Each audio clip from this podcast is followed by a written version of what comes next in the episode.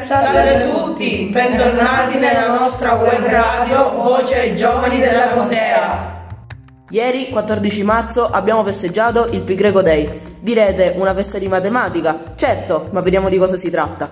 Il Pi Greco Day è una celebrazione della costante matematica più famosa, il Pi Greco. Perché il 14 marzo? La scelta si riferisce al modo di scrivere le date del mondo anglosassone, dove prima si scrive il mese e dopo il giorno. Il, pri- il, valore di pi greco, cioè 3 e 14, si riferisce a 3, il mese di marzo, e 14 il giorno, da qui il pi greco day.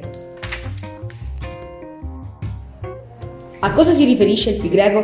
È il rapporto fra la circonferenza e il suo diametro, che approssimata vale 3,14. Il numero era conosciuto sin dall'epoca dei babilonesi, in maniera molto approssimata e meno precisa di oggi. Occorre arrivare al 287 a.C., quando Archimede trovò 3,14, le prime due cifre decimali esatte. Ma il pi greco è un numero irrazionale, composto da infinite cifre decimali che non presentano regolarità, non si ripetono. Il calcolo del pi greco è stato oggetto di studio da parte di tanti studiosi ed oggi si conoscono 31.000 miliardi di cifre. Ci sono delle gare in cui ci si sfida a ricordare il maggior numero di cifre possibili a memoria. Il primato è detenuto da un indiano, Sharma Suresh Kumar, che ricorda circa 70.000 cifre. Nelle cifre decimali del pi greco possiamo trovare la nostra data di nascita, il nostro numero di telefono, il nostro numero fortunato. Se ad ogni numero associamo una nota, si crea una melodia, la melodia del pi greco.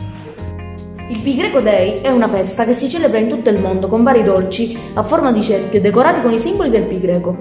È curioso notare l'assonanza della parola Pi di Pi Greco con il termine pie in inglese che significa torta dolce. Oltre a ciò si organizzano gare matematiche. Altre curiosità.